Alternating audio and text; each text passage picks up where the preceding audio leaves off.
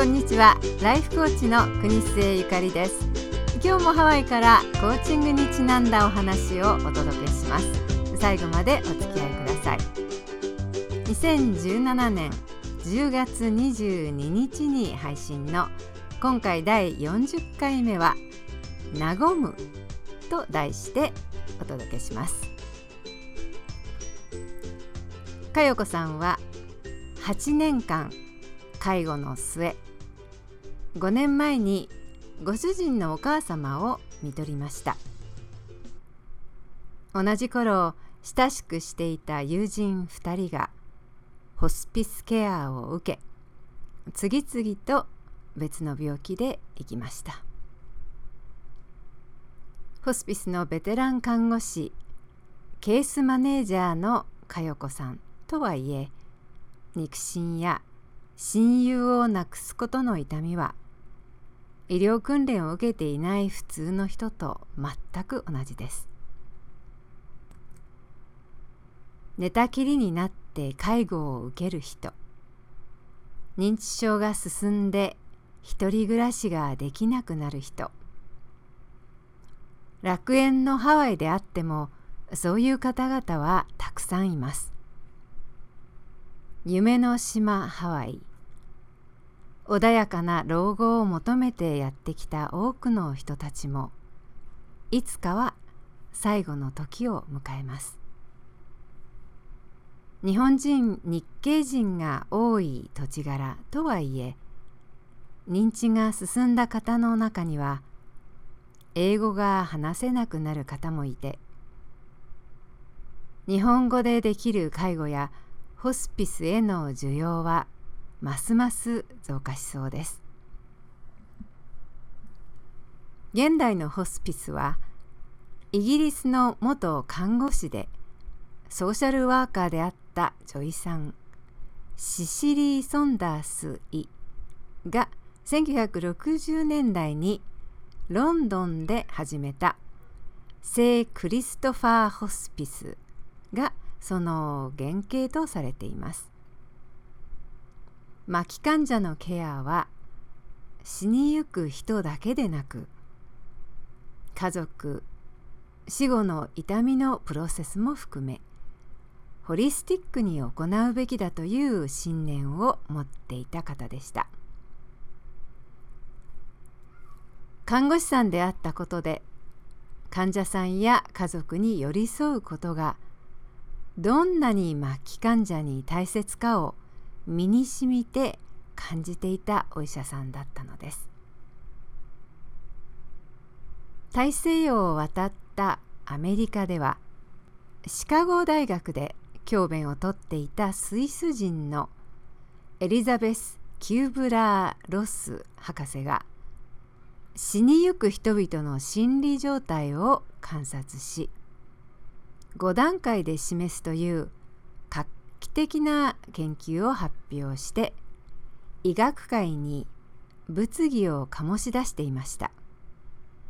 宗教や哲学の分野とされていた死に、社会科学と医療が真っ向から観察の光を当てたのです。キューブラー・ロス博士の努力によってタブー視されてきたテーマが、ターミナルケア・ホスピス運動という社会運動の中で舞台照明を浴びた始まりでした。はちじゅうねんだいになると、医療政策も少しずつ追いついて、ホスピス運動は全米に広がります。死にまつわる痛みは身体的なものにとどまらず、本人も家族も、精神的、情緒的、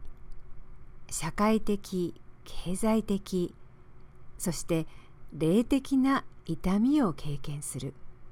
そうした総合的な痛みの緩和を目指し、尊厳ある死を迎えるための包括的ターミナルケアの必要性がやっと注目を浴びてきたのです。佳代子さんもホスピスの看護師として、またケースマネージャーとして、多くの患者さん、その家族を見てきました。でももっとできる、もっとやってあげられることがあるっていつも思っていましたと佳代子さんは話します。介護施設にいる患者さんへの心遣い、何気なく一緒にいてあげられること、ケアギバーさんたちとの協力、家族への配慮、佳代子さんの心の中でいつか自分の理想のホスピスホームのような場所を作りたいという願いが強く芽生えてきました。ふたりの子供たちが巣立って、母が生き、ご主人が定年を迎えたろくねんまえ、佳代子さんは小さくてもいいからハワイで日本人や日系人のためのホームを作ろうと決心します。自宅でホスピスケアのホームをしたいという佳代子さんは、定年後大好きな旅行を楽しみにしているご主人の足かせになることはできないと友好離婚をすることも決心します。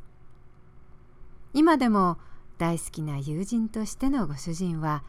陰に日向に助けてくれています。なごみは自分のうちでまったりしている気分で過ごしてもらいたいからつけた名前ですと佳代子さん。心も体も和むことで末期の人々も家族もほっとした空間にいることができます。私のうちにお客さんとしている気分ではなく、ここはみんなの家で迷惑にならない限り自由に出入りして自由にくつろいでほしいという三浦佳代子さんのなごみフォースターホーム。私もある方から、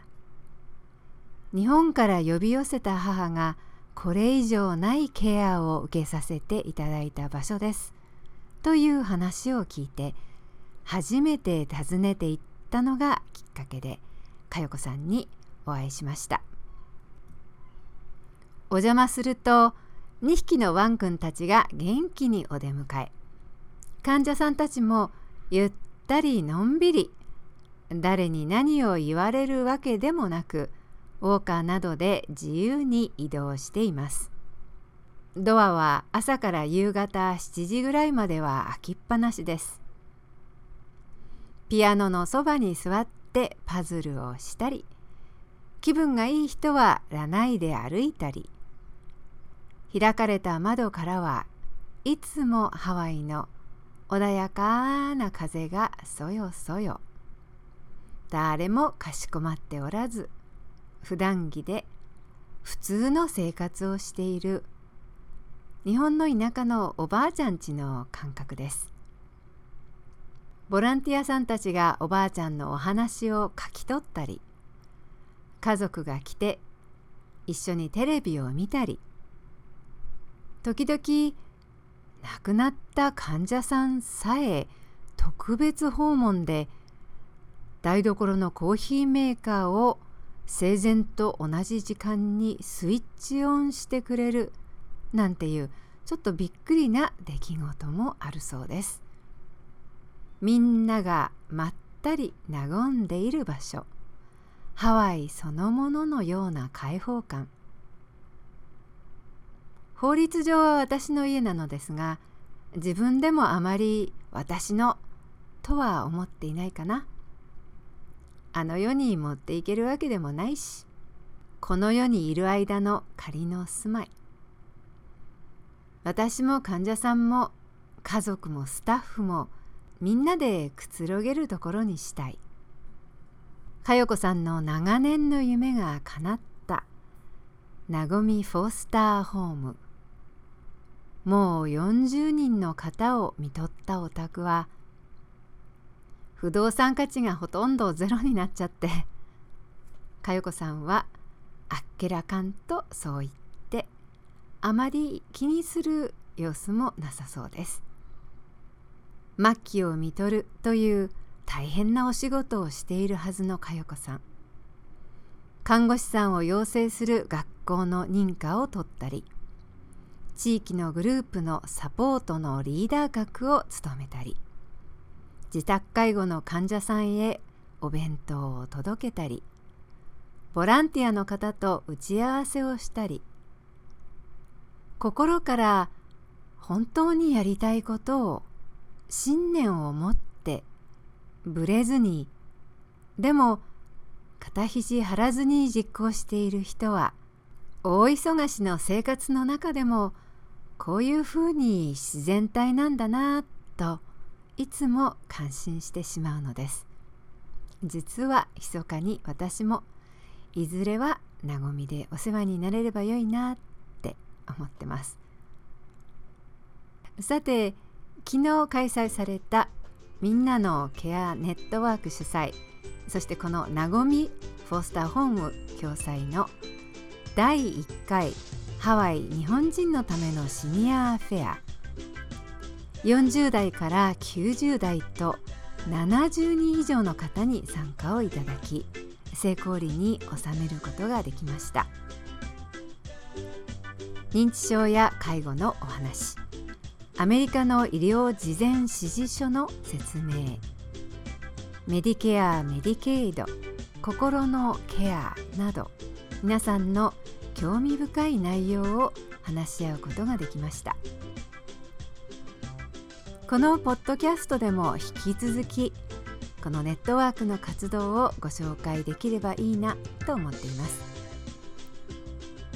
また、このポッドキャストを聞いて参加していただいたという方もたくさんいました。これからもこうした活動を続けていきたいと思っています。また、皆さんの周りでもきっと素敵に輝いている方がたくさんいらっしゃるのではないでしょうか。ぜひご紹介ください。このポッドキャスト、メールマガジンでもご紹介したいと思っています。いかがでしたでしょうか。人生がみるみる楽になるコーチトーク、ゆかりのポッドキャストをいつも聞いていただきありがとうございます。これからも頑張って配信していきたいと思っています。ご意見やご希望、ご質問などがありましたら、ぜひ iTunes のポッドキャストのカスタマーレビューにいただくか、私のホームページ、電子メールの方にお寄せいただければと思います。それでは次回またお耳にかかります。今日も素敵に、しなやかに、爽やかにお過ごしください。お相手はハワイのライフコーチ、国末ゆかりでした。